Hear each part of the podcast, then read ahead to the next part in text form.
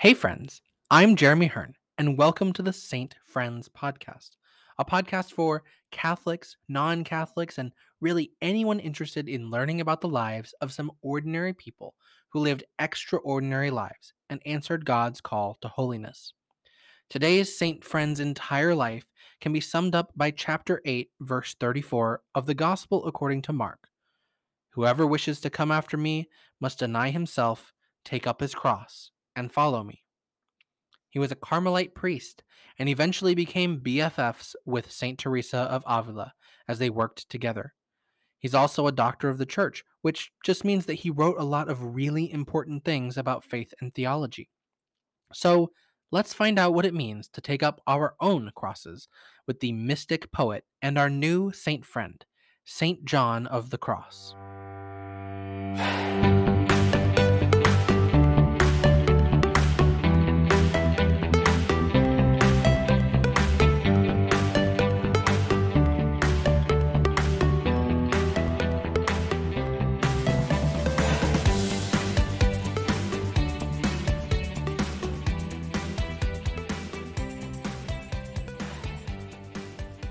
John de Yepes was born in Fontiveros, Spain, about 98 miles northwest of Madrid, on June 24th in the year 1542.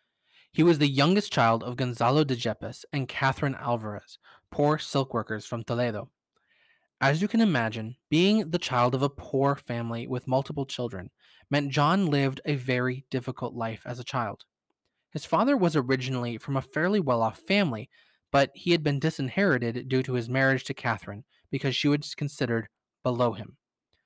John was sent to the school for poor children at Medina del Campo, where he turned out to be one of the best students.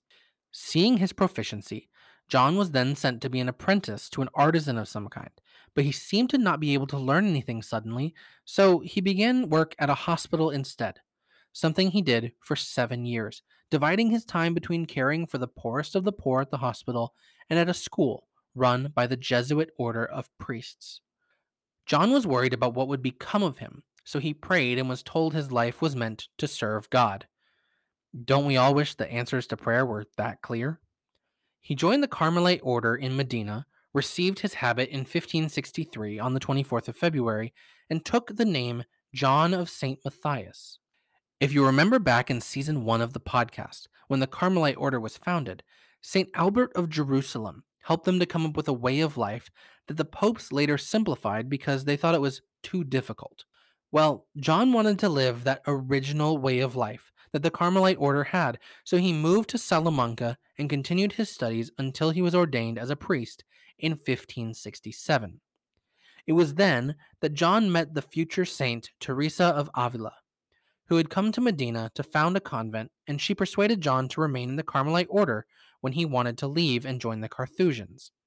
She convinced John to help create a monastery in Valladolid for those who wanted to live out the original lifestyle intended by the Carmelites. In this new and extremely uncomfortable living space, John became the spiritual leader of everyone there and took on the new name John of the Cross. He was there for five years, and this reformed version of the Carmelite life spread rapidly until John was ordered to return to Medina. He refused and was taken prisoner on the night of December 3rd, 1577. He was taken to Toledo and spent nine months in a narrow cell, suffering additional punishments usually reserved for those who committed the most serious of crimes. He sat month after month in his cell, alone with God, and this is where John encountered the paradox of the cross. In this dying of imprisonment, John came to life and began creating poetry. From his prison cell, John the devout mystic took on the title of poet and became one of the only mystic poets to ever live. From his cross, the prison, in case that wasn't clear, John expressed the joy of union with God in his poem called The Spiritual Canticle. He miraculously escaped the cell in August of 1578 and spent the next year founding a number of monasteries.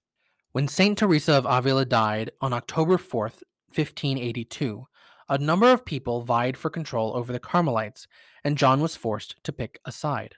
Never truly committing to any leader, John eventually fell seriously ill, and his enemies within the Carmelite order went around trying to bring up charges against John so that he might be expelled from the order. Finally succumbing to his illness, John of the Cross died on December 14th, 1591, in Ubeda, Spain, at the age of 49. John's funeral was well attended, and even those who opposed him acknowledged how he had lived a holy life. John also has a special distinction because, as it turned out, his body is what we call incorruptible, meaning that it doesn't decay like other people. Additionally, people who look at the body of John have seen the appearance of various things on his skin based on their own devotions, things like Jesus on the cross, Mary, the mother of Jesus, St. Elias, St. Francis Xavier, and other saints. He was beatified on January 25th, 1675, and canonized on December 27th, 1726. The church celebrates his feast each year on the anniversary of his death, December 14th. Thanks for joining me today as we talk about St. John of the Cross. Just a reminder to leave us a review. Reach out to us by email at saintfriendspodcast at gmail.com or on social media at saintfriendspod. Of course, you can always visit us at our website, saintfriends.com. Finally, we ask for the intercession of our new saint friend, John of the Cross. In a world where we tend to shy away from words like self denial, mortification, and purification, we often find ourselves running from the cross. John's advice to us don't. The cross leads to resurrection, from suffering to joy, from darkness to light, from denial to union with God. If you want to save your life, you must lose it. Don't run from the cross if you really want to live.